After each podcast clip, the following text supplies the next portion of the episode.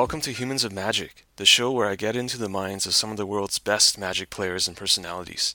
I'm your host, James Sue. I love telling stories, and I love learning from other people. In this series, my guests and I talk about Magic the Gathering, but the game is just the starting point. It is 100% focused on the guests themselves. This is a place where I can highlight their passions, interests, and stories. You'll hear less talk about Magic-specific strategy, and more talk about what my guests have learned over the years. I hope that you will enjoy these free-flowing conversations.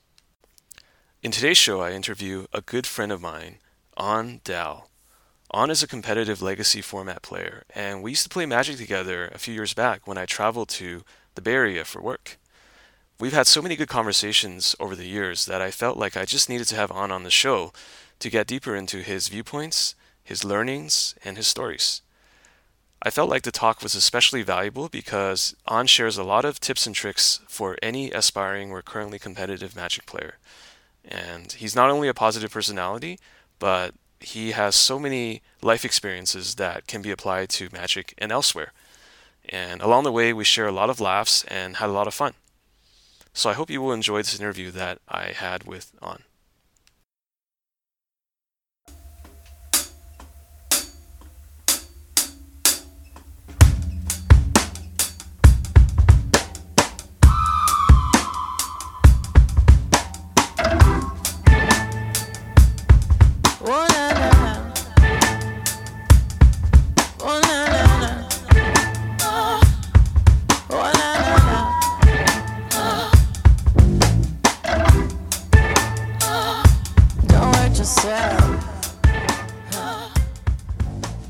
So today I have on the show with me a good friend of mine. He's a competitive Legacy format player, and we used to play when I traveled to the Bay Area for work.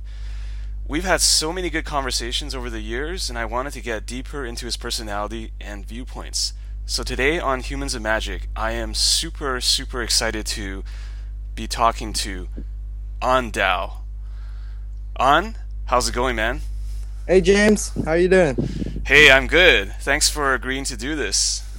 Oh, thanks for asking me. My Legacy or Magic resume, it's not as filled out as your other guests, but I'm very happy to be here, so thanks for asking. No, I mean, I'm super excited to have you here because I feel like a lot of our listeners are like you and I. You know, we are just Magic players. We like to play competitively. We like to grind. Not all of us can be pros and be on the pro tour. So I think there's a lot of value to be had just from having normal conversations.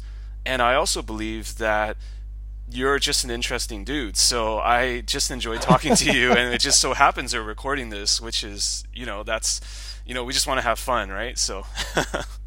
No. I really enjoyed your the episode with Jarvis Yu. I remember reading his articles online, and it's a little bit more dry for me. His articles on Gathering Magic, but hearing that episode, I was just like, man, that's a really good episode. So the fact that you asked me to come on, I love to talk. So yeah. Yeah, so let's talk. So let's start off with the first question. Who are you? I mean, just introduce to everybody who you are and what you do. I am an aspiring good human being.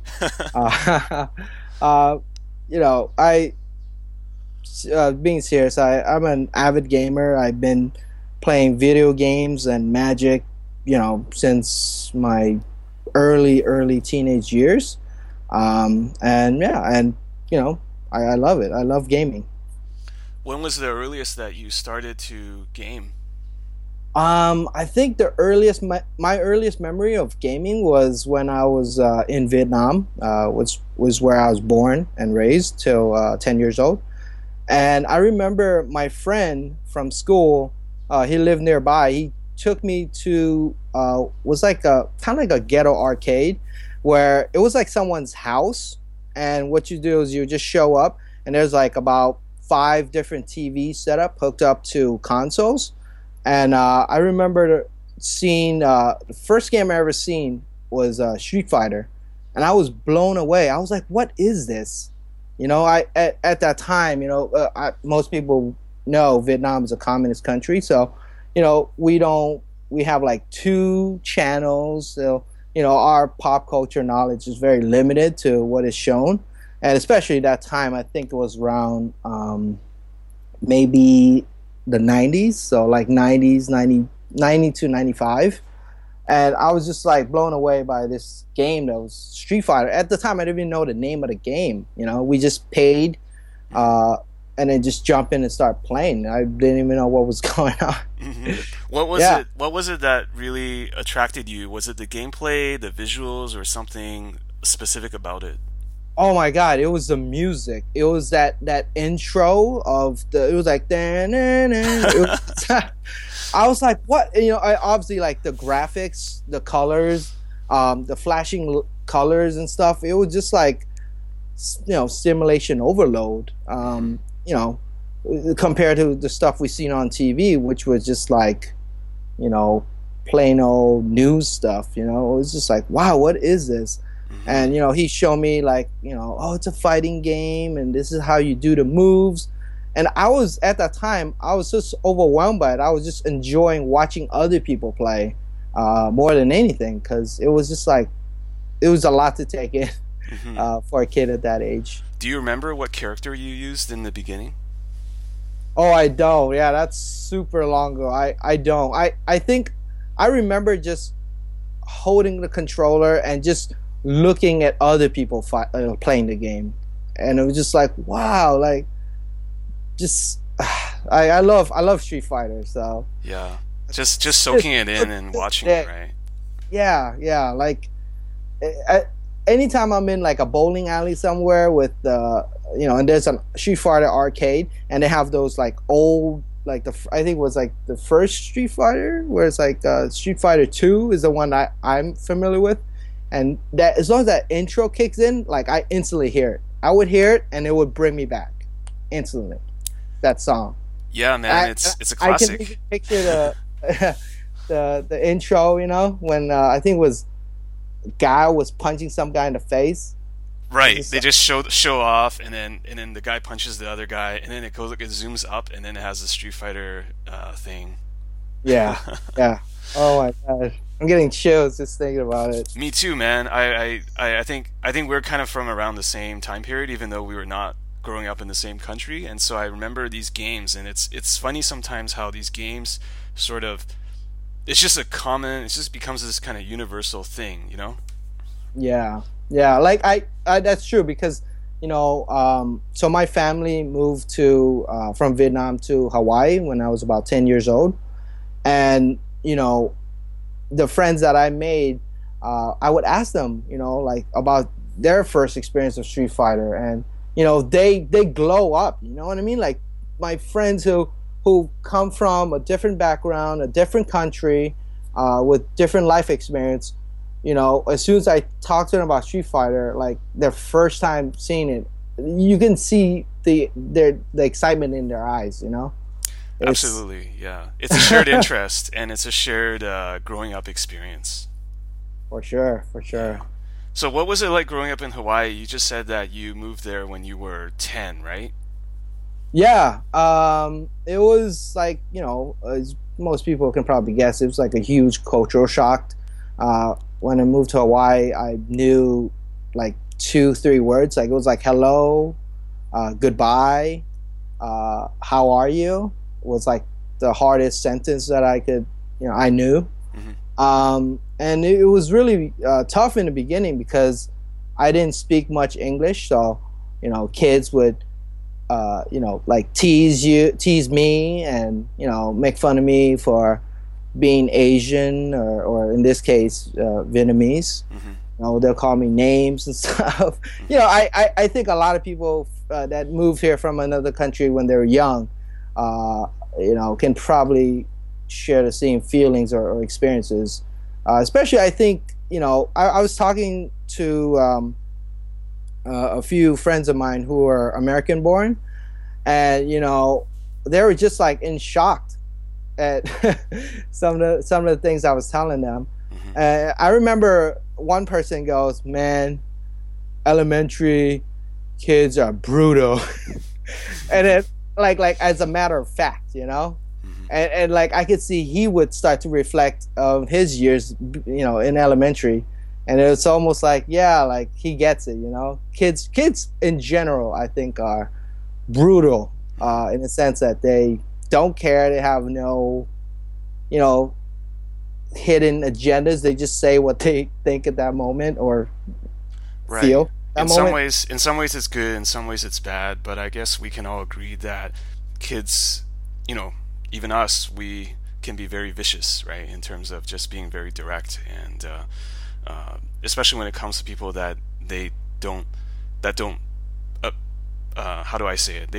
appear or say things exactly as they do. So yeah, you know. But you know, I think overall, I had a really good childhood in Hawaii. I highly recommend it if folks want to start a family and raise kids. Like Hawaii's.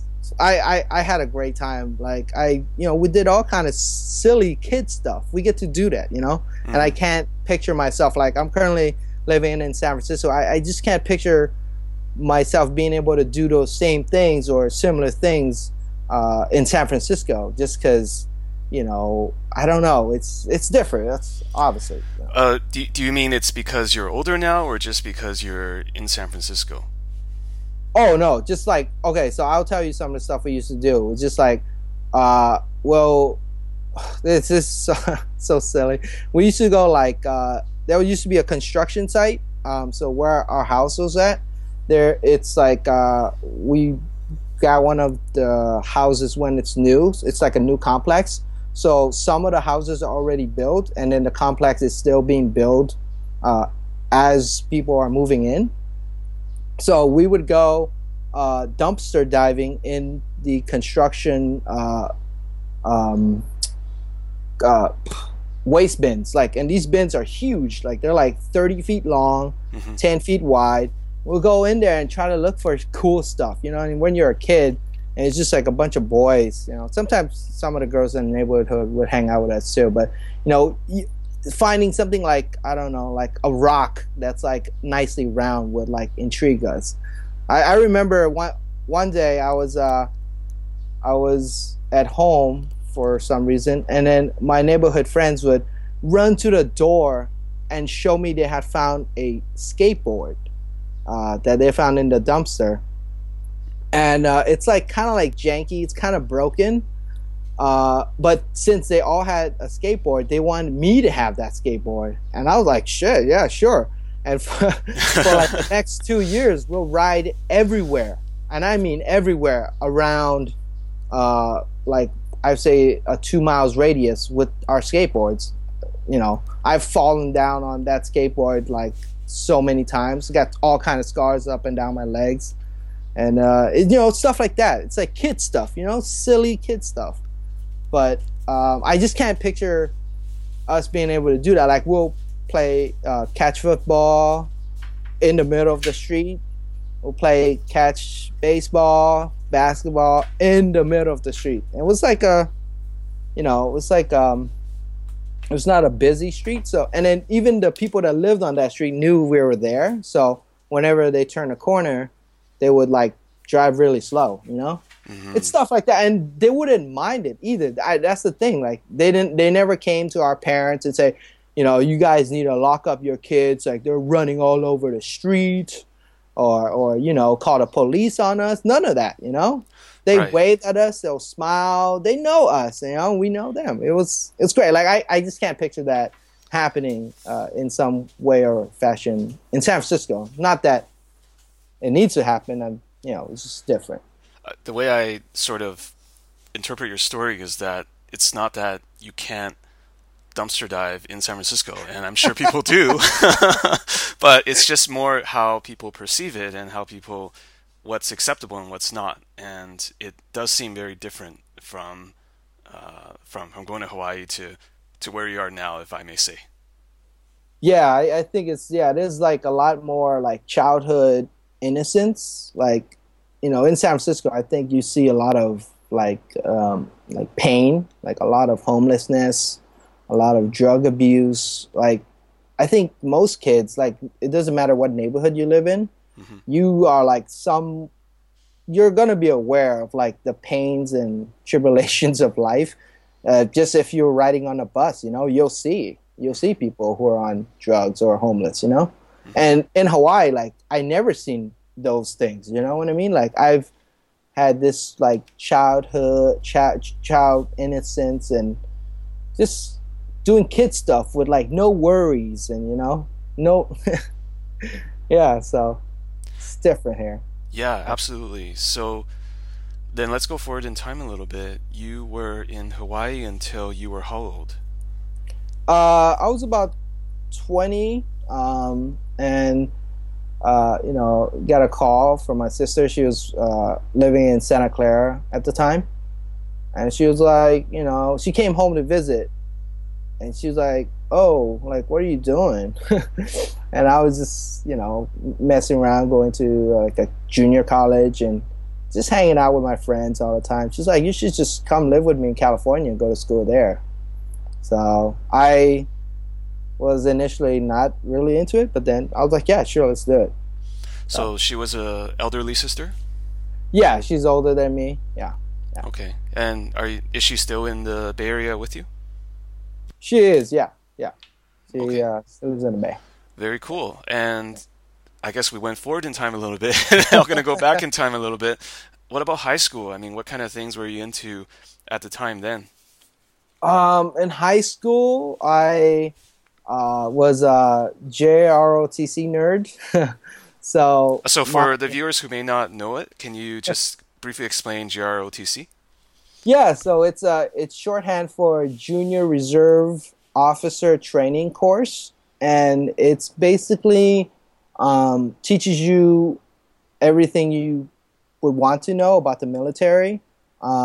So you would sign up for that program, and one of your class periods, you would attend class, and they will teach you like military history, you know, and they'll teach you like character building things. Like I remember one of the class, our instructor, he was telling us like what it means to be a leader, and I don't know why I remember this, but it's just. I still, this day, I remember it. He was saying, you know, leaders lead from the front.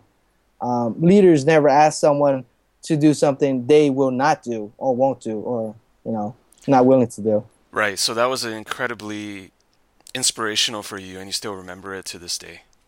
Yeah.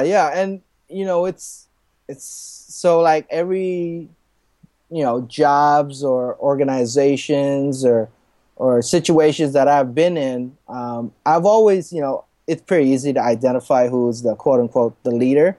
And I've always like held that measure. I don't know if it's, you know, silly or not, but I really believe that, you know, and a lot of organizations I've been a part of, the leaders don't even come close to willing to, you know, lead from the front, you know. Yeah, so in your mind, they're not really leaders, right? Because they're not at the front. They're not at the front line. Yeah. I see a lot of like, oh, you know, do this, do that, you know, but for things that they aren't willing to do themselves, you know? So, yeah. And I guess from that ROTC experience, yeah, that's a little bit about how I feel about leadership. Yeah, so, I mean, you were really into it, and you mentioned a few things such as the teamwork aspect and other things. Was there something intrinsic to what was the one thing that made you want to do that? Because I imagine that not all kids growing up in the U.S. would have an interest in that, and everybody's unique. But right. I mean, how did you initially get a hold of that? Was it your friends? Was it just something that you liked about American history? Like, was there one specific thing? You know, initially it was because my friends. So I had, you know, made some friends from the neighborhood, and one of those friends goes to the same high school with me, and, you know, within the first week, he was trying to tell me, like, oh, I should join the ROTC with him. And, like, for me, it was, like, really scary because those RTC people at the time, you know, from the outside looking in, seemed really serious, you know? Sure. Like they seem really like they don't have a sense of humor and anything. But once I joined and got to know everyone, it was great. It was like a couple of things, you know. Initially, it was because of my friend, but I stayed for the whole 4 years of high school because I felt like it was like a recluse or not recluse. A refuge, right? A refuge. Yeah. English is hard sometimes. It's hard for me too, so don't worry about it, man. A refuge. A place where, like, a lot of the people in RTC, I don't know how it became that way, but played Magic. I didn't initially join RTC because of that, but I was playing Magic since, like, middle school. So when I found out after joining RTC that a lot of them were playing Magic through recess, lunch recess, after school, I was like, dude, this is where I want to be, you know? I want to learn about leadership and go play some Magic with these people. It seemed pretty fun. Yeah, absolutely. So, go ahead. And I though I played, like, a lot of sports with my friends at home, I didn't really care for, like, being a part of the sports team at school. So it was just like, it was either, like, you did sports or you're, like, the other, you know, at my school at least. Like, it was, like, nerds, sports jocks, and then everyone else. Sure. I mean, it's very common for no matter where you grew up to have cliques, right? You can have different groups that you're supposed to be a part of, and maybe the overlap isn't as strong in a lot of places. Yeah, for sure. I mean, it was pretty pronounced at my school. It was like you're either with the cool kids, or like the sports people, or you're like not cool, you know? Mm-hmm. Well, I guess that puts us in the not cool category, although we're super cool now. So, I mean, hey, we win. So you started playing Magic in grade school, right? Yeah, I started playing Magic around, I think, like 97. It was just a random thing. Like my neighborhood friend, this group of friends from my neighborhood. It's funny. Probably going to keep going back to those guys. They happen to know this guy named Xander, which I don't even know how they know him because he doesn't have any friends. He was like one of those people who's like goth, you know, it's very like emo. This is like, he was the emo kids before emo was, I think, a thing, you know? Okay, he was the pre-emo. Yeah. I don't even know what to describe that. And he played Magic. So he came over my friend's house. I met him there, and he was like, you guys want to play Magic? And it seemed really complicated to me. I was just like, man, this is so many rules, right? And half the things he was teaching us was, you know, later on found out to be incorrect, you know? But that's how I discovered Magic. It was just through a friend of a friend, I guess, yeah. Yeah, do you remember back then when you were playing what specific cards, decks, or strategies you gravitated towards? Oh, it was easy. It was like I play green. Like the first deck I built was a green deck with biggest monsters I can find, you know? And it wasn't like we didn't know that you could only play one land per turn. We thought that you can just play, you know, as many lands as you had in your hand. So I was like, what is the point of waiting around playing small stuff when I can just play big stuff? So I played like a huge green deck with like Crawlworm. Like a lot of people laugh about Crawlworm. Like I actually played cards like that. No, Crawlworm was the shit. I mean, my brother and I played back in the day, and even with the one land a turn rule, it sounds cool. You guys had the house rule exploration or something, right? You could play as many lands. Hand, play as many lands as you want. Yeah. The thing was, this is what kind of brings me back is I remember. So before Xander, the guy who showed me how to play Magic, I met him.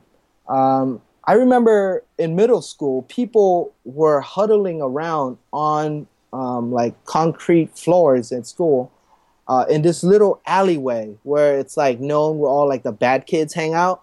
So I remember going to that alleyway and then seeing a bunch of people gather around, and I thought they were playing marbles because that's what I was playing. Mm-hmm. But I found out they're huddling around playing Magic, like on concrete floor, like you know, just paved sidewalk surfaces. They didn't care. It was like, and I was like really like intrigued by it, but you know, I didn't have anyone to teach me, so it was like kind of like a cool coincidence because like a year or two later, when I met Xander, he's like, "Oh, you guys want to play Magic?" I was like, "Oh," and then I started thinking that's the game that the guys play in that alleyway, and I'm just like, "Yeah, I want to play Magic. I want to play the same game those guys are playing," you know?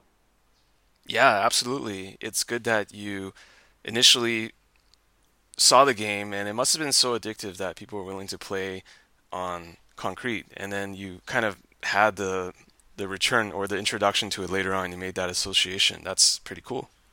Yeah, there was like no sleeves, no dice, no deck box. It was just like raw six, like I don't know how many cards they had, just raw Magic cards on concrete floors. You know, like two people would be playing, but like 6-7 other people would be like right behind them, kind of like huddling down as well and watching it. Mm-hmm. It's so fun. It was just a weird sight, you know, and I think any teachers looking back would be like, what the hell are you guys doing that alleyway? You know? And back then, at that time, was like a say no to drugs kind of era. So I think teachers, if they seen that, they would just be like, "You guys doing drugs? Don't do drugs." No, yeah, it does seem like no matter who I talk to, or even thinking about my own experiences, there's always two common threads or themes. The first one is that you always meet some kind of, I'll call the Magic drug dealer, where it's, in your case, it's Xander, not because they actually deal drugs, but they connect everybody with the game, and everyone gets hooked. Like, in this short amount of time, you just find that you and your friends are all just obsessed with the game, and that's theme number one. Theme number two is just that, you know, it starts to infect the whole school or a community, or you join some kind of ROTC or some group, and you find, hey, everybody's playing this, and then it just kind of you just kind of have a relapse. If you already stop playing the game, you just end up playing the game again because it's all about people you play with, and it's actually pretty cool. I think back to what you said to me about Street Fighter, and so Magic is this sort of kind of underground in the 90s, kind of niche, but it's still something that a lot of guys play, and and you really connect people over that. So. Yeah, and I remember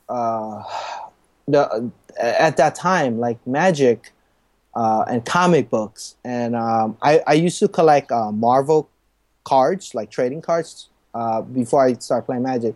Like those things were super, super uncool.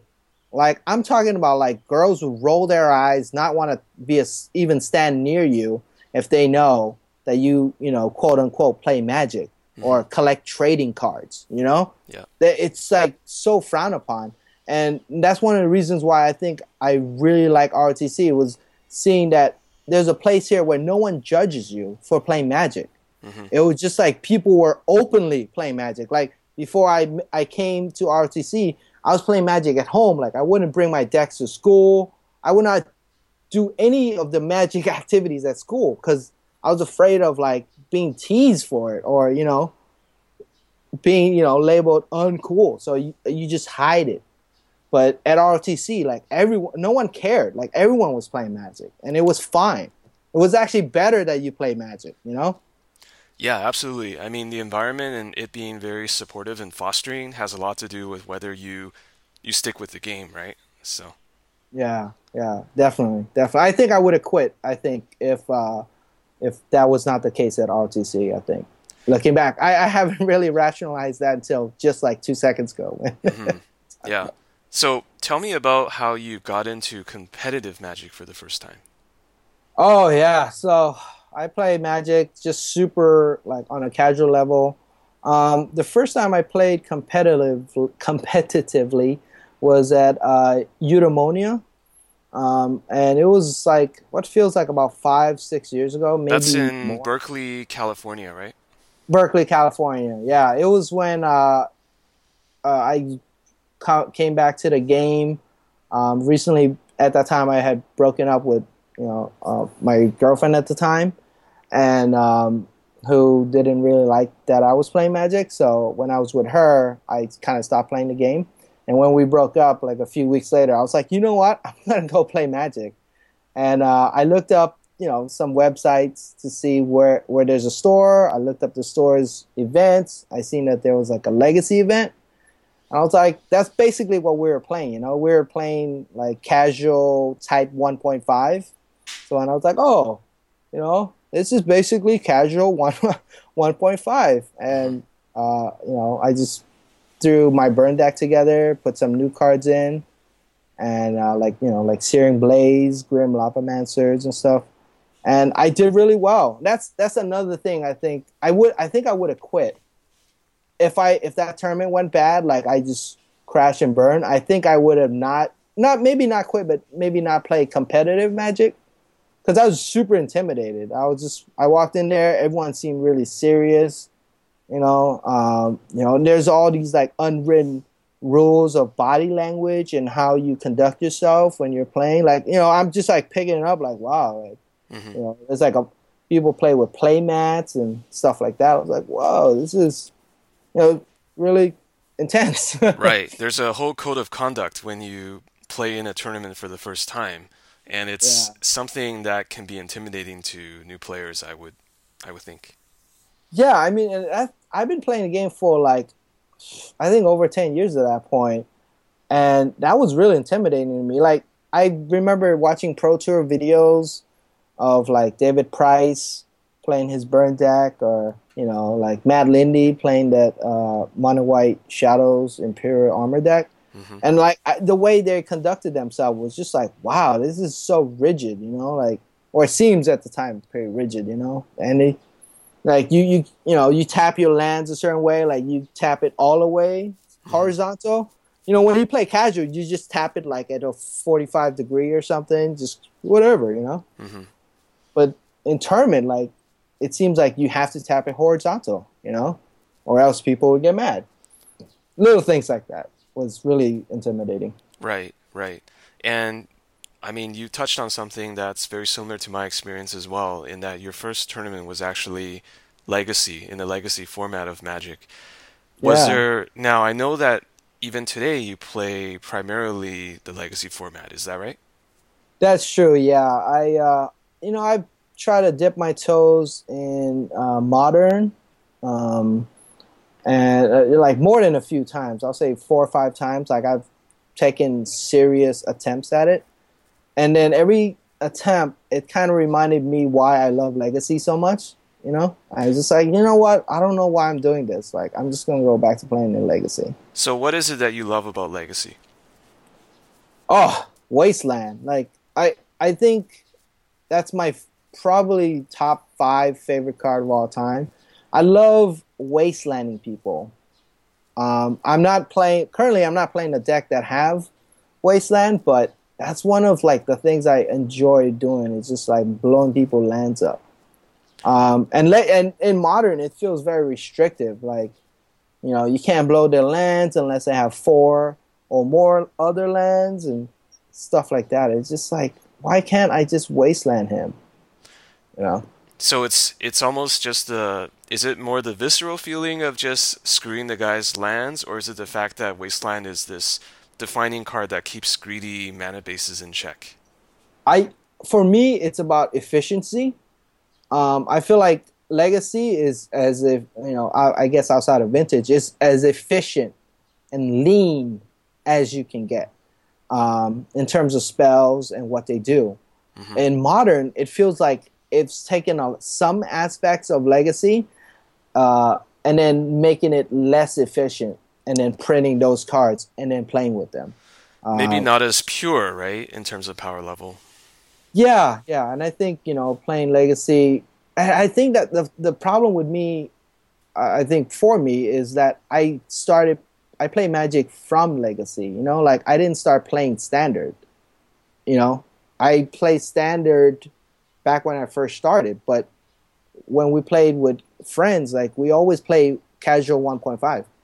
Always. Like, that was never a question, you know? Right. And sometimes we'll play extended, you know? Mm-hmm. But we never, like, I didn't grow up playing standard and then transition to modern. So for me, going from legacy to modern, it feels like I'm getting less. Mm. As opposed to from, if you start from standard today, and then you go from standard to modern, I imagine you probably feel like you're getting more, you know, like, oh, I'm going to do all these new things I couldn't do in standard. You know, I've been doing all these things in legacy, and then now I'm going to get restricted to doing less of these things in modern, you know? Yeah, that's like, a good point. I cannot daze somebody in modern, and that kind of upset. That's kind of thing. Yeah, yeah, absolutely. Absolutely. So, I mean, you went to your first tournament with Burn. You did fairly well. That kind of kept you in the competitive Magic scene. Was there a particular point where you said to yourself, I'm going to get really deep into this game competitively. I'm going to dedicate time to this. Was there a particular moment that you knew you were committed? I actually think it was that tournament because... So before that tournament, I moved from Hawaii to California. I didn't have any Magic friends, you know? So all the people that I met at that tournament, especially like Denny Chan, you know him, Ricky Nguyen as well. Mm-hmm. Those two guys, like, I met them there. They're super cool. And it kind of made me feel like, you know what? Like, I can hang with these guys, you know, pick their brain, you know, learn what they know about competitive Magic, because I think at that time they played quite a bit of tournaments already. So I was just like, you know, tell me more. Like, tell me everything you know about tournaments. And I think doing well at that tournament is a big key to it, because I can picture myself continue to do well, you know? It's like, oh, I can actually beat people who play in tournaments. And coming from a casual Magic background, that's kind of like, you don't think you could, you know.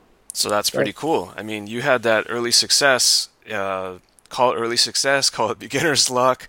Right. You were hooked right away, and you found people who you thought you could learn from, and you could learn from, right? Because these guys were obviously, I mean, I know Denny, and I know he's a skilled player, so it sounded like you felt like there was a... You had a mountain to climb. You had a learning curve, but you could learn, right? Yeah, and you know it helps that, you know, I met Pac there too, Pac Co. I don't think you met him, because I think he kind of left the game when you started. Like these guys, they were, you know, super cool, super chill. It was like people that I could see myself hanging out with. You know what I mean? It's not just like about the game, but it was like, oh, these guys are really cool. I can imagine grabbing some food with them and talking about Magic over dinner, you know, as opposed to more like, oh, that's, you know, they're not that cool. They're kind of weird. I don't want to be around them. So. Yeah, absolutely. So it sounds like it was about 5 to 6 years ago that you started. And what's it been like since then? Have you been on and off? Have you been consistent in going and playing in Legacy? Like, what's the journey been like for you over these years? Oh, man, the journey's been rough. Like, a part of me kind of wish I didn't do so well. But I guess, I don't know. It's kind of hard to say, because after that, right, I started wanting to build, like, other decks, other Legacy decks. And the problem with me is I jump around with too many decks constantly. For a time, I was, like, I played my first actual... Like deck I built for Legacy specifically was the Goblin deck, and I enjoyed it. I played, you know, for a good, I think, like 6-8 months. We went to a big tournament in San Jose. I think it was like a Grand Prix San Jose or something, and you know I did pretty good, but then I got knocked out.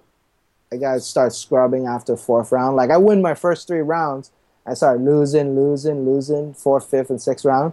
And it was like really demoralizing. So for a long time, I actually thought success in Legacy was, oh, playing the best deck of that week or that month. So I kept jumping around to a bunch of other decks, you know. I played Rug Delver, all variation of Delver I have played. Mm-hmm. I played some Stoneblade decks because during that time, Stoneblade was basically the best deck. I played Maverick, which I liked a lot too. But the thing was, you know, I didn't stick with any of those decks. I played them, did okay, you know, and then I would get bored. You know, that's the other problem is I would get bored of the decks. Instead of focusing on how to play it better, I would think, oh, I'm playing it really good already and it's boring. I got this deck figured out. Mm-hmm. But that's not the case at all. Like, I think if you feel like anytime you feel that you got your deck figured out, you probably haven't. Mm-hmm. You know?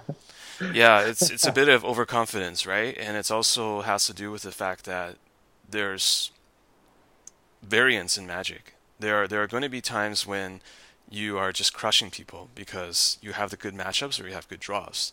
And that coincides with you thinking, or at least for me it does. I can't put words in your mouth, but there have been times where I thought I was hot shit and I was overconfident because I thought I figured this out, and then I would move on to another deck. And then also do well with that deck for a little while because of variance. And then you find out, and you come crashing down because the law of averages. And then you sort of second guess yourself. And trust me, man, I've I've been there many, many times. I also have that kind of inability to stick with one deck when it comes to Magic. So yeah, I remember you had reached out to me one day, and you're like, I think you were playing D&T at that time. Yeah, Death and Taxes. Yeah. Yeah, and then you wanted to switch decks. And I was like, no, don't do it. Right. And then, what deck did you switch to? I remember you changed your deck to another deck. You know, I think I started playing, when we were playing in Barria, I was playing the Epic Storm. I was playing Storm, the Brian Cook version. And then what happened was I started playing Death and Taxes when I played locally in Beijing, in China. Right. And then I switched to, I think it was Bug Delver or it was Storm. Or maybe it was Nic Fit. I say maybe because I tried all these things.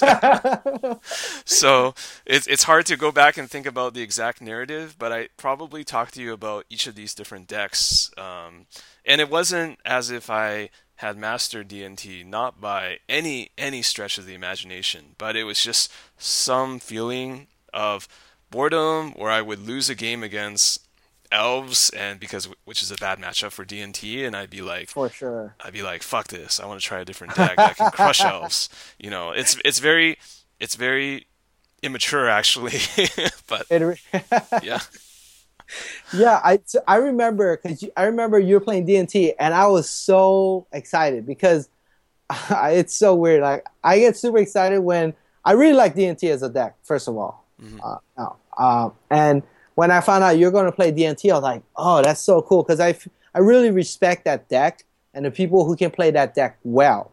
You know, I tell people this all the time. Like, when they ask me, you know, about D&T, I was like, dude, it's just like, when you watch someone play a good match of D&T, it seems like they're playing chess, except with Magic cards. Like, I think D&T is one of those decks that get as close to chess-like as Magic can probably get, and it's really beautiful to watch a well-played D&T game. You know, so when you told me you're gonna play D&T, I was super stoked, and when you told me you think about switching to another deck, I was like, no, don't do it, because I was hoping you would stick to D&T for like 2 years, right? Selfishly, that's what I wanted. And you become the master of D&T. And every time I can just watch you crush people with it. You know? Yeah, I appreciate your high assessment of me. I don't think I'm anywhere near mastery of D&T, but I still enjoy the deck enough to stick with it. And I have a lot more fun playing it now than when I first talked to you about it, because I think I really learned that lesson from you on is really play what you know or play what you're familiar with. And as you had just mentioned, try to stick with the deck, right? And just for our listeners, maybe you can tell us what is your favorite deck right now that you play and why you continue to play it?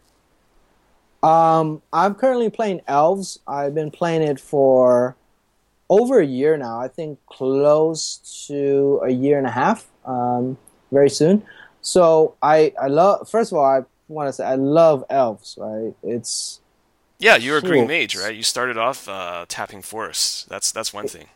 Yeah, that's the thing is I fell for the chasing after the cool decks. You know, I remember watching Star City every week. There'll be a new deck that wins it, right? So I would go, and I had a lot of cards to build a lot of different decks. So I'll be like, oh, you know what? That deck just won Star City, so I want to play that deck. It seems really sweet. And then, not settling down on the deck, especially in Legacy. There's like a little bit of snobbery. Like if people tend to say, you're a really good Magic player if you play blue, and bad people play non-blue decks, right? And I mean, I don't think people say that like to each other's faces, but there's definitely that like that feeling of like, oh, you play non-blue, oh, you must be like terrible, or you cannot afford a blue deck or whatever, right? And yeah, so it's like using Dan in Street Fighter, where people just think you're a scrub because you're not using the de facto powerful strategies. Right. Yeah, and it's just like I've always enjoyed non-blue decks more than blue decks. That's just a fact. Mm-hmm. But I've always felt like, well, you know what? Like, I'm a capable Magic player. I can play the blue decks with the best of them. Mm-hmm. So. And I have the blue cards. I can play them. But I think what I've learned is, I should just play what I enjoy. Like, I shouldn't play a specific deck to, please or prove something, Please someone else or prove something to someone else. I should play the deck that I think is fun, is enjoyable for me. I mean, as I slowly figured out, what's the point of playing a deck that you don't really enjoy just for the sake of proving that, oh yeah, I have blue cards and I can play blue decks too, Sure, but you still want to win more than you lose, correct? That is correct. And for a long time, I incorrectly thought that only blue decks can consistently do well in Legacy, which is very arguably wrong. As proof with Nic Fit. Elves, for a good example, have you met Brett Paris? Yes, I have met him. Yeah, he plays Goblins for as long as I have played Legacy. I think the first time I met him, I think I've been playing Legacy for longer than 5 years, but anyway, the first time I met him, he was playing Goblins, and till this very day, he still plays Goblins, and he consistently top 8 Channel Fireball events. Consistently. I cannot emphasize that enough. Mm-hmm. The man knows his Goblins inside and out. And I've watched him play Goblins, and it's so fluid. His thought process, his technical skills, very fluid. And it only comes from someone who's playing that deck for what feels like at least 5 years. I'm sure... Hopefully, maybe you can ask him to come on and tell you all about how long he's been playing Goblins. But if you watching him is like a pleasure, like seeing someone who knows their deck inside and out, and it's just like a driver just operating that vehicle. It's beautiful. That's the one thing. It's again going back to sort of your childhood days when you were watching others play Street Fighter. I feel like there's a certain enjoyment in just watching people who are masters of their craft pilot these decks, which are they've done it for so long and so naturally that it just becomes an extension of who they are. So Brett is a good example of that, and I've seen a little bit of that, and I've seen the results.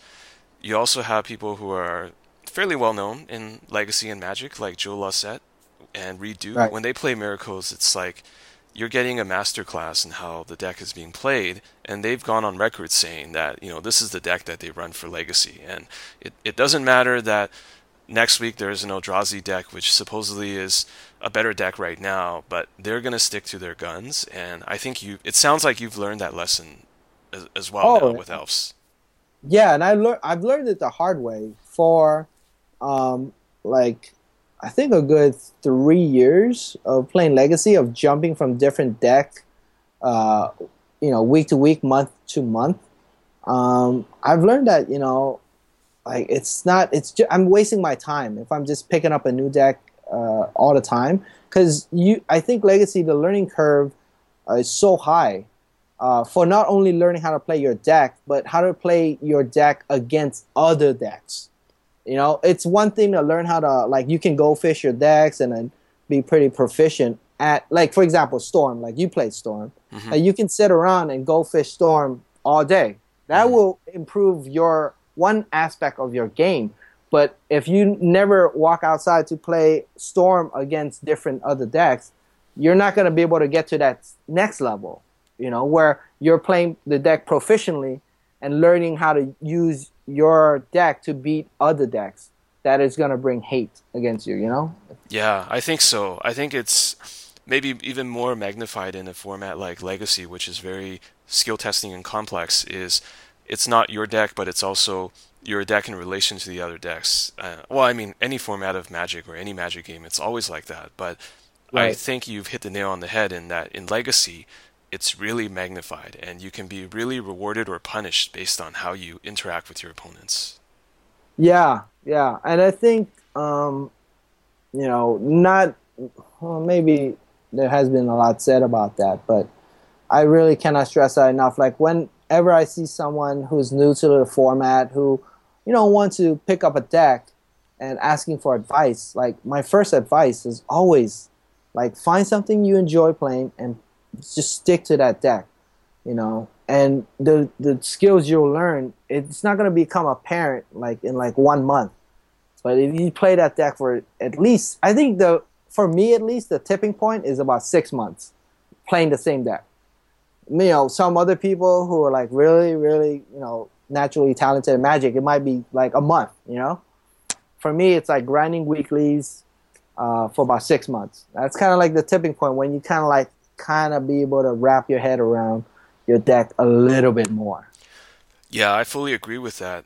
And I also think that it goes back to what you're saying. You have to be disciplined enough to know that you don't know what you don't know. So the first 1 or 2 months, you might feel like, I'm hot shit, I've mastered this. But right. You have to resist the temptation to think that way. And you have to grind it out. You have to dedicate time to understand all the matchups, because you're not going to be running into every matchup all the time, or when you do, you might get lucky or really unlucky. So it's I think the 6 months it's a really good rule, and I highly recommend that to anybody listening, because I feel like that's applied certainly to myself as well. Right, and just for that, what deck are you currently playing, James? I'm playing Death and Taxes and Storm. Oh. So I have both of these decks, and I bring them out depending on how things are in a given. In a given week, in our weekly. So, but those are the two that I stick with. Can I just say they're basically on the opposite side of the spectrum? Was that intentional, or was that just a coincidence? Yeah, so I feel like when I want to be in a grindy mood in terms of, I want to play 15, 20 turns, I want to go to time every game, every round, and I want to try to outplay opponents, then that's when I do Death and Taxes. But if I just want, this is a terrible term, but if I want free victories or in matchups where it's very advantageous, like when I'm playing against Charlotte's Bug, yeah, I could grind. If I know the room has 4 Charlotte's Bug decks, I could grind them with Death and Taxes and be okay with that. Or I can just try to tendrils them. So I feel like it's sometimes, and actually it's funny, I talk about trying to stick to decks, but I think I played Burn a month ago in a tournament just to troll people. Oh, you did? Yeah. It actually kind of worked, because everyone was on their non-basics, and they're like, nobody expects someone to bring Burn to a local, and it's just frowned upon. but I did it anyway, and because anyway, that's a tangent. But yeah, I usually stick to a few decks. I can't say I'm perfect. I'm still human. I make mistakes, and I haven't stuck to the same deck. But most of the time, you'll see me playing Death and Taxes, unless I just feel like doing something spicy. So Right, right. Yeah. That's wonderful. I'm glad you gave Death and Taxes another shot and went back to it.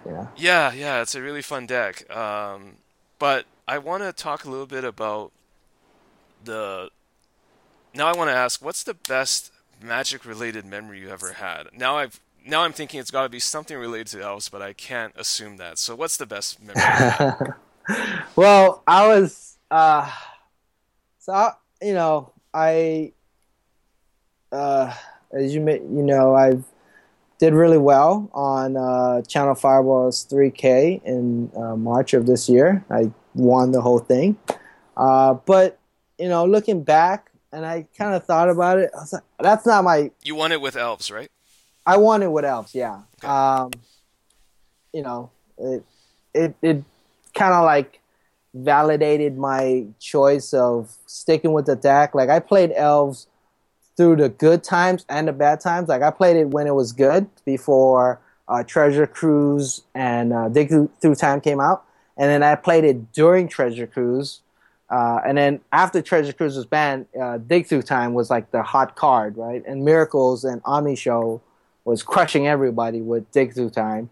And I was still playing with Elves. I remember Denny was telling me like, "Oh, maybe it's time you consider switching to a new deck. Mm-hmm. Elves just seems really like underpowered right now." Mm-hmm. And I thought about it. I was like, I told him the next day, I was like, "Nah, I'm gonna stick with Elves because." I think Dig is going to get banned. It's just overtly powerful.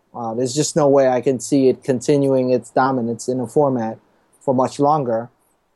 And I think we had a conversation about that because we had talked, and I was like, dude, like, I think you told me you're thinking about getting foil Dig, like foil German Digs. Yeah, man, I still did. Right? That was you, right? And then I told you my opinion, which was, don't do it. Don't buy it because it's going to get banned. And then you were like, no, I don't think so. I think it's fine. Which I can already tell you don't play Elves because you play Elves, you would just feel like that card's got to be banned, right? Like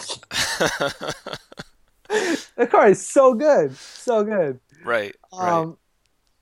Ridiculously good. You played Elves through the good and the bad, right? Yeah. Yeah.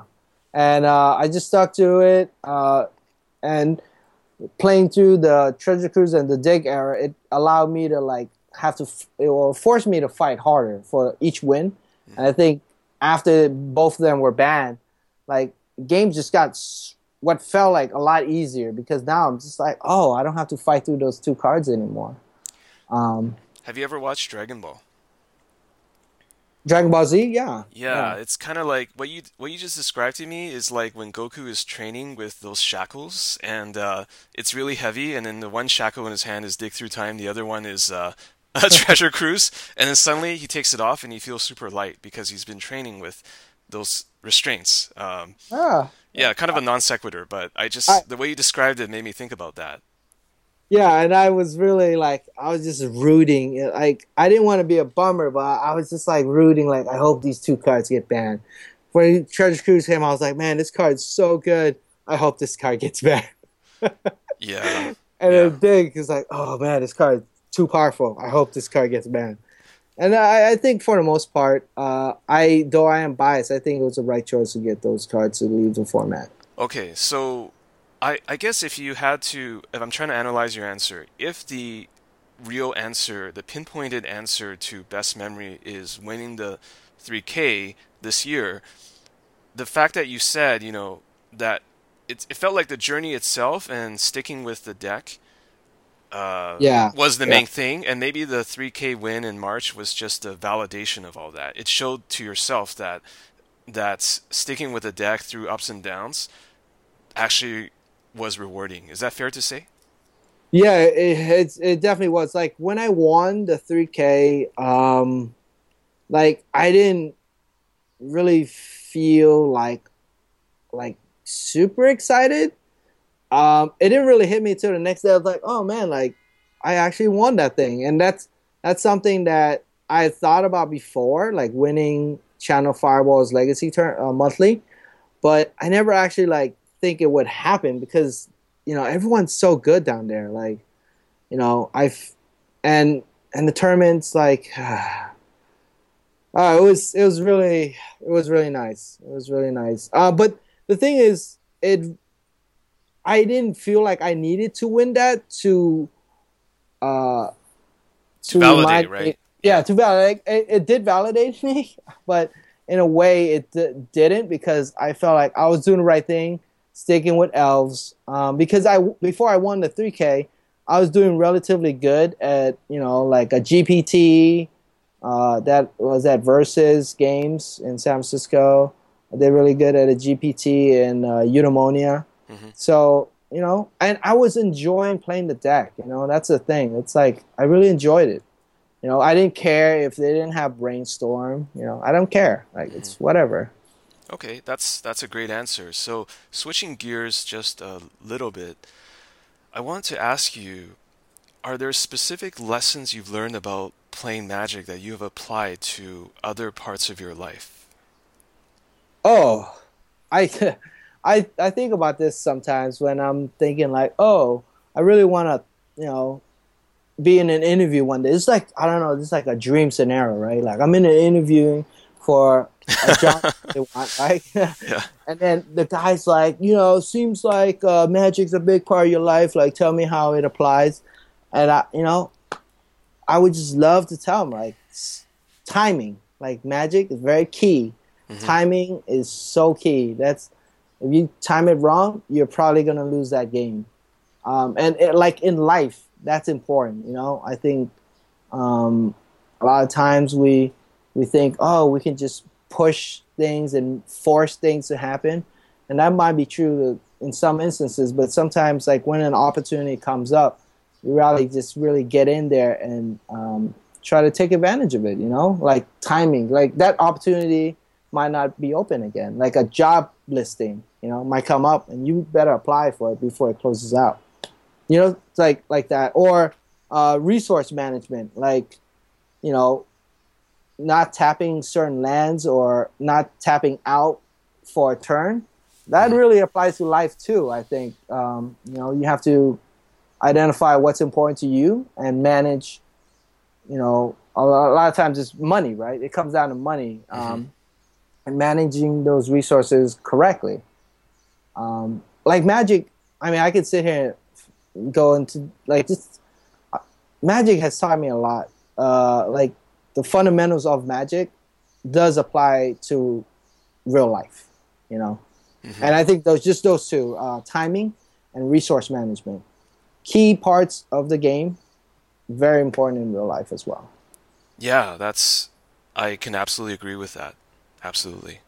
Yeah. And I think I'm going to add one more, which is practice. Like, in real life, a lot of times we feel like, oh, like, I deserve that job, or I should have that job, or I should have that promotion. But, you know, in Magic, you have to practice before you see some sort of success, you know?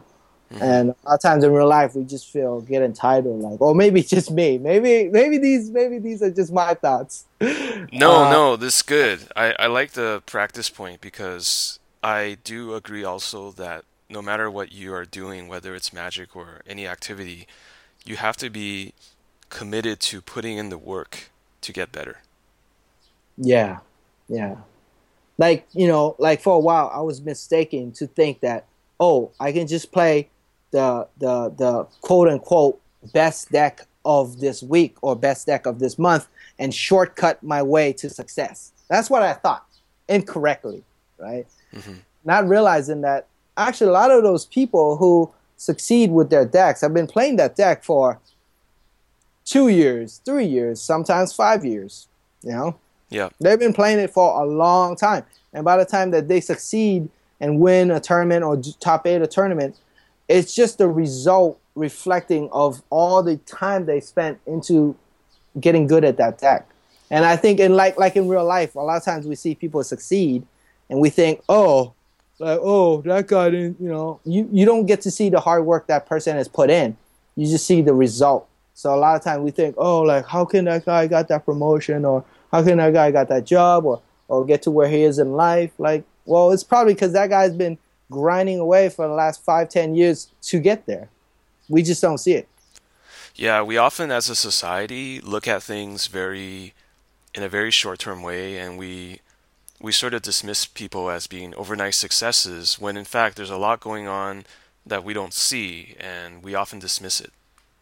Yeah, and I see, it seems to me like just from like, like in music, it seems like that's the case. Like a lot of times a new artist would come out and huge success overnight.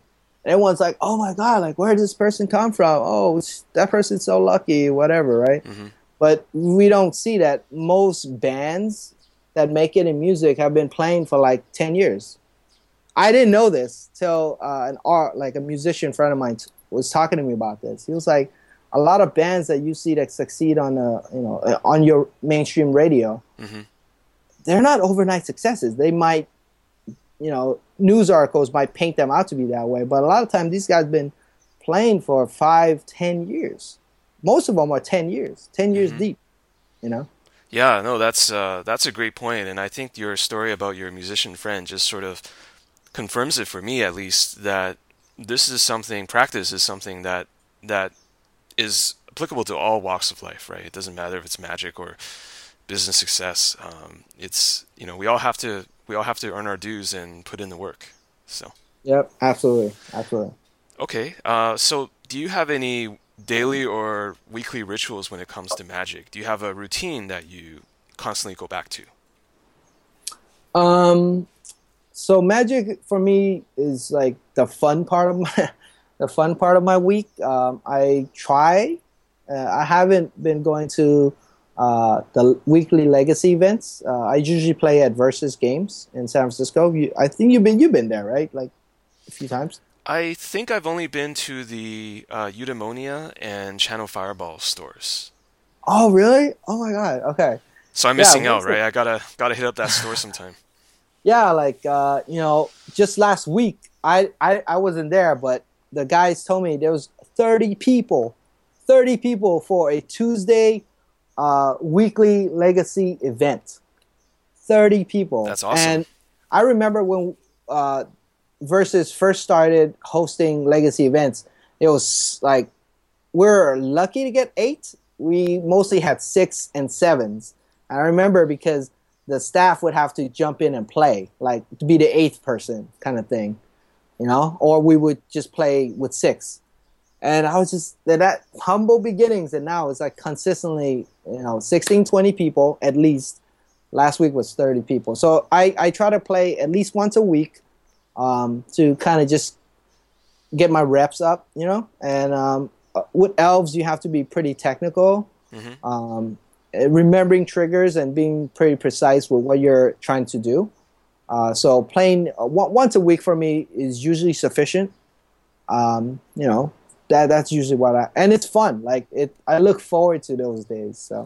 So I guess you just make sure that you play enough of the deck, you get enough practice in, and you're getting some real game experience week in and week out, right? Just that's your sort of the ritual you would follow. Yeah, that's what and that's has worked out luckily for me pretty well.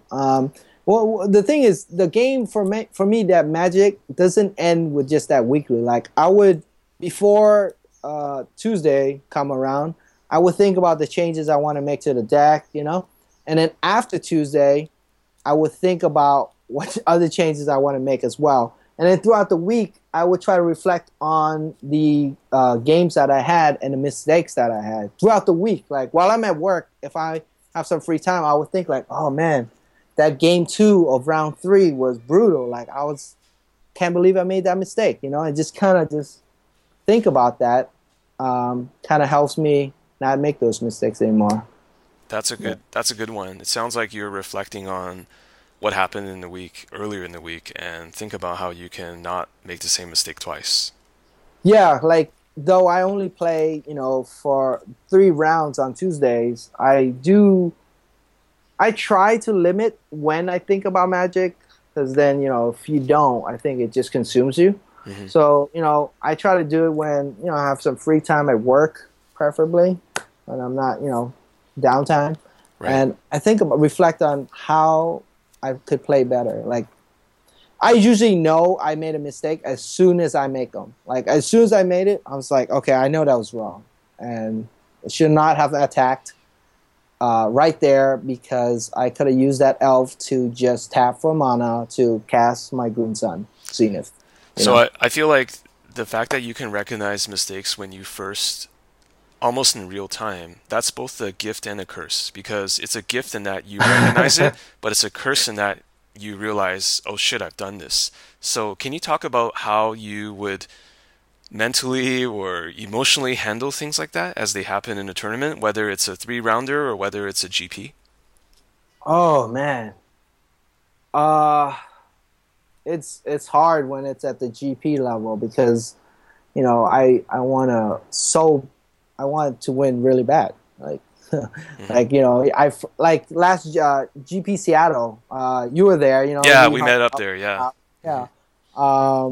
You know, I was playing Chris Van Meter, I think the gentleman from Star City with the big beard. I think that's his name. Yeah, Chris Van Meter. And he had a sneak attack on board. I was playing Elves. He was playing Sneak and Show. And I had a Green Sun Zenith in my hand and enough mana to go search for my Reclamation Sage to blow up his sneak attack. And at this point, I just had a Green Sun, and he had no cards in hand. He was literally playing from the top of his library. He didn't know the next card at all, you know? He didn't have any Ponder or Brainstorm. He was just literally top decking, hoping to get something good. Sure. I don't know why, but I made a silly mistake and went and Green Sun for an Elvish Visionary. Well, it's because I had a Symbiote in play. So I was thinking, oh, I can go and draw a bunch of cards and find the answer to his sneak attack, you know? Mm-hmm. When I was like, I already have the answer. It's Reclamation Sage. I had the mana to get it, but I didn't. Mm-hmm. And I grabbed Visionary, which is such a terrible mistake. Like, I know better than that. Mm-hmm. So walk me through what happened, like, when you realized that and how the match played out. Oh, man. I went on full. Like, I tilted. I was just like, as soon as I grabbed Visionary to draw, I already knew I messed up. And wow, that's really real time. Yeah, I was, because then as soon as I grabbed the Visionary, I put it in play, and then I draw the card. And before I draw the card, I was thinking, what do I want to draw, right, to answer his sneak attack? Oh, right, the card that I can already get. Yeah, and then I looked at my mana base. I was like, yeah, I could totally. I had a bunch of mana to get the Reclamation Sage. So I went on tilt, and that was game 2. And then I lost. I lost game 3 because I was just tilt. I was, like, pissed off at myself. Mm-hmm. Fortunately, I was lucky enough to make day 2. Before day 2 started, I told myself, look, like, if you make a mistake, like, it's fine. Write on your notepad and just play. Just carry on, you know. And that's something that I was able to manage a lot better in day 2. Mm-hmm. When I made a mistake, I was just like, you know what, it's okay. Like, you're gonna make these mistakes. Like, your opponent have made mistakes against you, and you were able to take advantage. Like, it is what the mental internal dialogue that I'm having with myself. You know, right. Like, it's okay, dude. Like, don't trip. Yeah. And it helps a lot when I just remind myself, like, you play this game to have fun. This is a fun game. Mm-hmm. You know, and if I was playing, like, much more serious, like on a pro tour, I think it would be much harder to, like, get over it. But since I remind myself, like, this is supposed to be fun. Mm-hmm. You know? This is not supposed to, like, upset you or piss you off. And then I'm like, then I remember what's important, you know? And it's like, all right, it's Legacy, man. We're not playing for the pro tour here. Yeah. We just, you know, we play to win, obviously, but also have fun. So. And you write it down, which is interesting because it's almost like the act of writing it sort of makes it okay, right? Like, if you write down your mistake, and I've done something similar like this too, there's this kind of finality, get it out of your system. Mm-hmm. And then it feels kind of cheesy, but sometimes we all have to figure out these hacks that work for ourselves, right? Yeah, I think before I started writing down my mistakes, I couldn't get over it because I was worried that I would forget that I made that mistake and not learn from it. Oh, so you have to keep thinking about it. Yeah, so then it kept replaying in my mind as a way to like, oh, don't forget you made this mistake. And it was like in the front of my like, I guess the RAM part of my brain, you know, it was just like, oh, don't forget.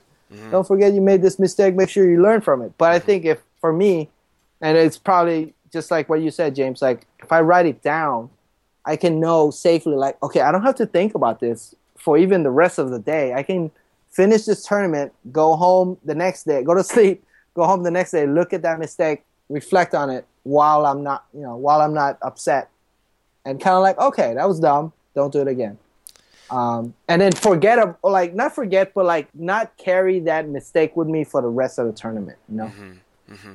I think that's really important. I know you listened to the talk I had with Jarvis, and he talked about how if he makes a mistake and he understands that during the tournament, he tries not to process it until after the tournament because he just plays like a true professional or high-level grinder, he just kind of goes into every match as if it was brand new without the baggage. And I think that's something that you've verbalized here, which is great as a common theme. Yeah, and you know, listening to Jarvis like just talk about it was really nice because he kind of shared a lot of how he prepares for a tournament and what he goes through mentally when he's playing the tournament. And it's just like it's really nice to know that, oh, okay. Yeah, like I can do that too, you know? Mm-hmm. Yeah, there's a lot of magic that's just around your habits and processes and systems, if I may use a lofty word. So I think it's great. And I'm learning a lot right now too. So so kind of asking more about these rituals and learnings. I know that you mentioned Denny and Ricky. Would you say that they're your mentors in magic? They're probably gonna laugh and, you know, try to deny that, but I would say yes because they come from two different school of like magic players. Like Denny is really, really focused and determined, and you know it's like very spiky, you know? He wants to make sure the very last card in his deck is correct, you know, for that tournament. Okay. Like he would think about it for days on. Yeah, he is a true spike. Like, you know, but without the douchiness, I guess. Mm. And Ricky is almost the opposite end of the spectrum where Ricky kind of take things as they come. I feel like he plays magic literally to hang out with us. Mm-hmm. And magic is just secondary. Like it's not. He who would like to win. Obviously, he doesn't play to lose, but losing to him doesn't hurt as bad as I think Denny feels it. You know, mm-hmm. And very, very opposite in approach, but yet they're very good magic players. They both are, and they have a ton of, you know, successes. I think they're both top 8 at Star City events. And they were good for a very long time. And, you know, when I was just scrubbing out tournament after tournament, I would just be like, how are you guys doing this? Like, how are you top 8ing? You know? Mm-hmm. And having people like that around me, like, is really helpful because I can see that, oh, yes, like, there is the next level to getting better. And, you know, they would show me how. Like, a lot of times, Ricky would watch me play a game, and then Ricky would come back later and be like, oh, I think you did that wrong. And it's like something I didn't even notice at all. Mm-hmm. Denny, typically, when we're testing, he'll, like, straight out, while we're playing, he'll be like, oh, you did that wrong. Take it back. Do it back.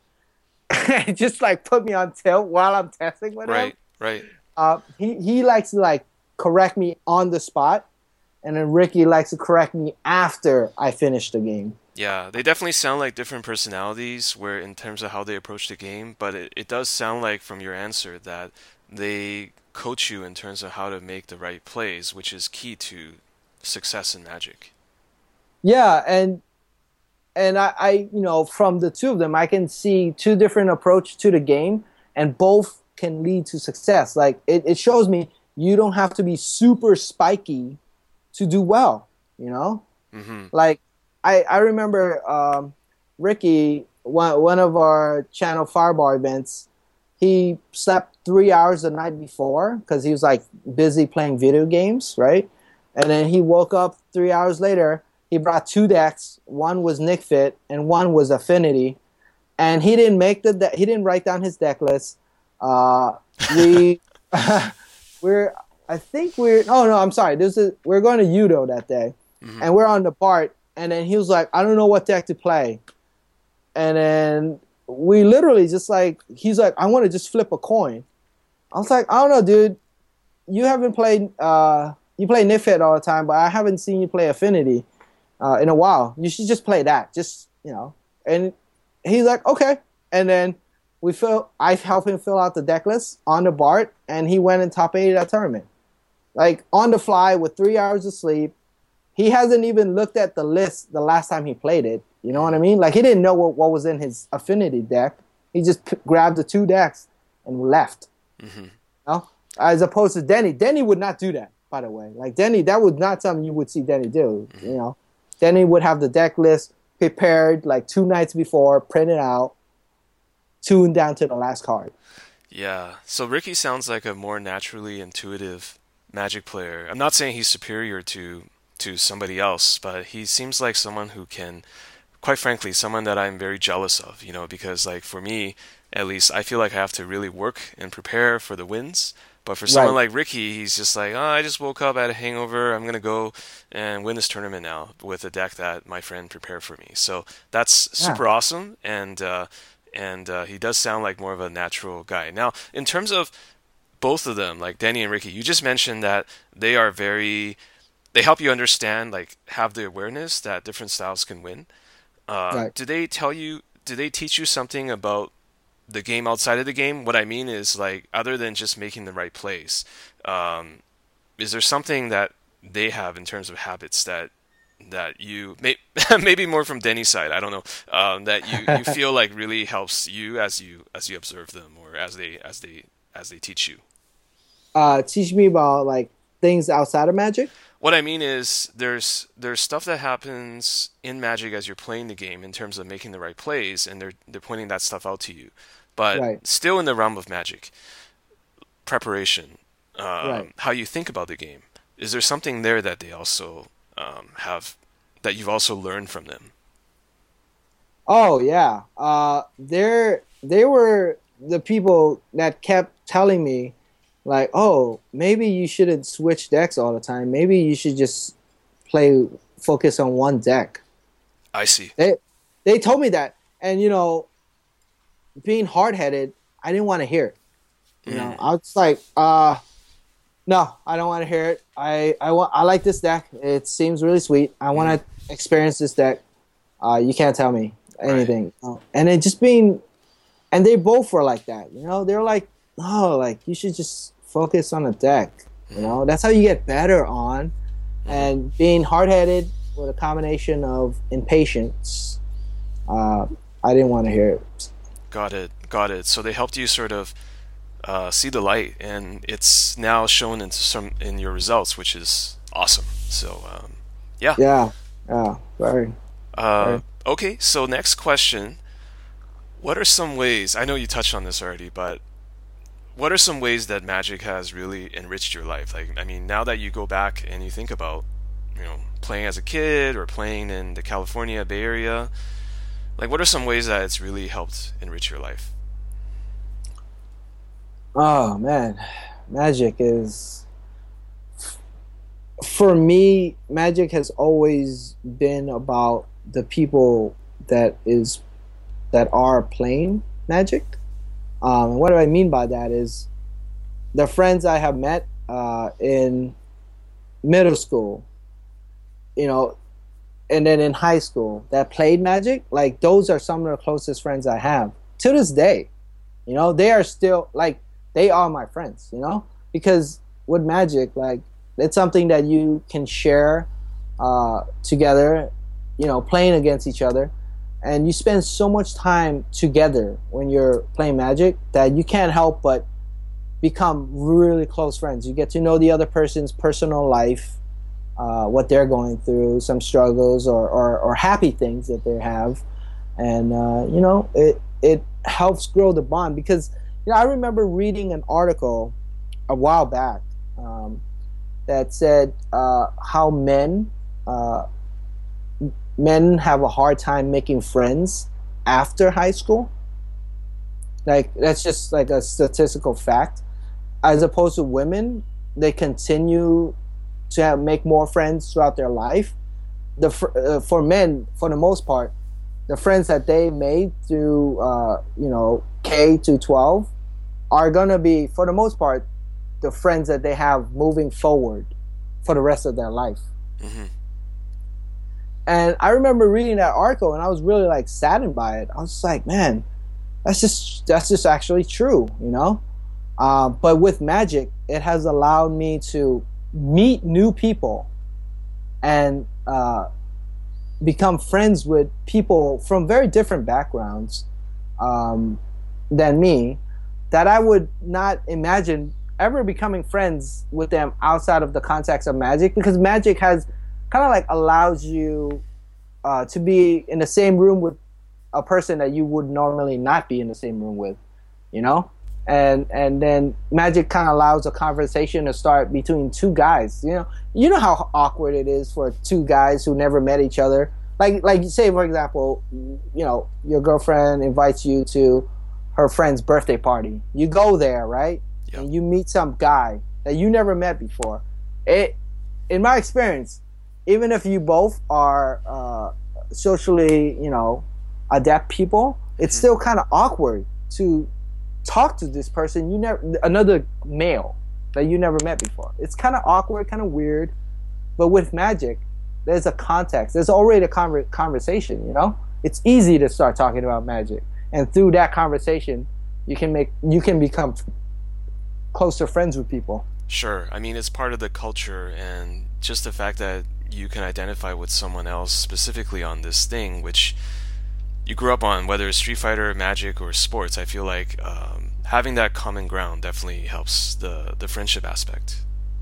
Yeah, and you know, looking back, I feel like guys, when we make friends through doing things together, like we'll play video games together, and then you become friend with that guy who, you know, brought over a video game that he had, you know, like a friend of a friend. And same with Magic. Like, I think women have a much easier time making friends with other women, but men, it's like way harder, you know? So Magic has, for me, enriched my life in that sense, where I'm able to meet people and grow a lot closer and become close friends with people. Right. Yeah. Although there's another way to do it. I mean, next time in a party, it sounds like you could just talk to all the girls, and that you have easier to talk to girls than guys, right? I think it's sort of implied. No, I'm just joking. No. I didn't. So, An, do you have any Magic-related goals for the next 3 to 5 years? Oh man. Let me think for a second. It's kind of a hard one. I'm kind of putting you on the spot because I just got from your answers that it's one of the things is just being able to hang out with friends, right? But if I were to ask you, the game's going to be around for a while, I'm sure. Right. Do you have any specific goals for the next 3 to 5 years? My goal, I think, I have a few goals. I don't know if it's too ambitious, but I have a few goals. First goal is to be able to go to one big Legacy GP or Legacy event, like Eternal Weekend or something like that, each year with my friends, right, or our group of friends. That's goal number one. I hope to be able to go at least once a year. Second goal is to hopefully grow the Legacy community, the Eternal community in SF Bay Area as large as possible. You know, I I'm just so glad to have people to play Legacy with. I remember, you know, when I first started playing Legacy, like we would have to meet up at KFC, like Denny, Ricky, and a few other of us would meet up at like KFC or something, and we'll play, like, practice there, you know. And now when we are, when Abby set up an event, that's like, you know, 14 people, like on a random Thursday, mm-hmm. you know, it's just like blows my mind. Like I could never imagine that that would happen. Now it's happening. So I just hope to be able to sustain, maintain, and hopefully, you know, grow the community by just putting the word out, letting people know, like, hey, reminding people there's an event coming up, so that they'll go, you know, or give Legacy a shot. A lot of people are new people that this is their first Legacy tournament they played their whole life. Is the Legacy they played this year. So, and third goal, I think, is to win a Legacy GP. Like, when I was listening to Jarvis, like, you know, a lot of people might look up to, I don't know, like LSV or you know someone who's like is like a Pro Tour Hall of Fame. Mm-hmm. Like, with all due respect for those guys, like I'm sure they're very good. Like, I want to be where Jarvis is at. Like, winning the Legacy GP means more to me. I know this might be blasphemous to some people, than winning a Pro Tour. Like, to me, that's like the pinnacle of Legacy, you know? I'm sure winning a Pro Tour is like got more cachet, you know, much more respect with that one. But like Jarvis is where I want to be. Winning, being known as a Legacy or GP Legacy champion, that's huge, dude. That's a goal, but it's not something I am actively pursuing as much as my first two goals. Mm-hmm. Mm-hmm. But I think it's a great goal because it's not like any of us can guarantee that we're going to win a major event. But there are going to be things that you will try to do. You had mentioned your first goal being participation. Try to play in them. You know, that's a start. And also having these people around you who are helping you get better. And as you said, discipline to play certain decks and ride the ups and downs. I think these are all skills that will help you achieve the third goal. I really hope so. I mean, the Legacy GPs come so far and few in between, and you have to be like insanely good and insanely lucky. So, you know, if I don't achieve that goal, like, I'm not gonna sweat it. It's not gonna, you know, but I've always been reminded by Danny and Ricky, like, you know, what's important is being with friends, you know? Like, many times when, you know, Danny didn't do good at a tournament, for example, or Ricky didn't do good, you know, and then you know, they were like, you know, I had a lot of fun today, you know? Even though I didn't do well, I scrubbed out, it was like super nice to be able to have a day to spend with you guys, and you know, I had a lot of fun. Yep. And that's always reminded me of why I play Magic, is to be with friends, doing something together that we both love and want to get better at. So yeah, that's awesome, man. That's a very well thought out set of answers to the question. Now I'm gonna conclude the talk with one final question. It's probably the easiest one. Do you have any shout-outs to anybody that you want to make? Oh, yeah. I love the... Okay, so I'm just going to go down a list, okay? Get your speech ready. So I want to shout-out to Denny, Ricky, Peter L., Peter N., Stefan, Donnie, Abby, Zach. Shit, there's so many people. And SF Bay Eternal Group, you know, that's a great community there. So if any listeners enjoy Eternal formats, you know, check us out on Facebook, join the group. We're always pretty active. I also want to shout out to Stefan for you know, making time to do a Legacy podcast with me. Where it's called Legacy Landscape, and we're gonna have our first episode in a couple weeks. We've already recorded like 3 or 4, but we haven't published them yet. So I'm pretty excited to that. And last but not least, shout out to James. Thank you for first asking me and, you know, making the time to talk to me, man. I really appreciate it. I was very surprised when you asked me, because I was just like, you know, you got Jarvis and you got Julian, you know, and then you got Travis Wu. I was just like, shit. And then you asked me, I was like, really? So I very much appreciate it, James. No, believe me, the pleasure is all mine. And, you know, like I told you off the record, the reason I want to do this is just the labor of love, right? I'm not trying to make this thing into this commercial thing. In fact, I feel like the interview we had today, I've learned a heck of a lot, and I think our listeners will as well, because most of us are in this kind of category where we're competitive, but we're not. Our name is not LSV, so I think there's a lot. Actually, shout out to LSV, great guy. But we're not all like the best player, one of the best players of all time. So I feel like I've learned a lot from this talk, and that's really the point, is to highlight people with all kinds of different backgrounds who enjoy the game of Magic, hence the title Humans of Magic. So An, again, it's been great having you, and I wish you the best going forward. And to all the listeners, please do hit up An or anyone from the Bay Area Eternal Scene if you're there. I did it a few years ago. It was great. That's how I got to know them. And please check out his podcast, Legacy Landscape, and make sure that you check out Legacy in the Bay Area. These guys are awesome. Thank you so much, James. All right. All the best.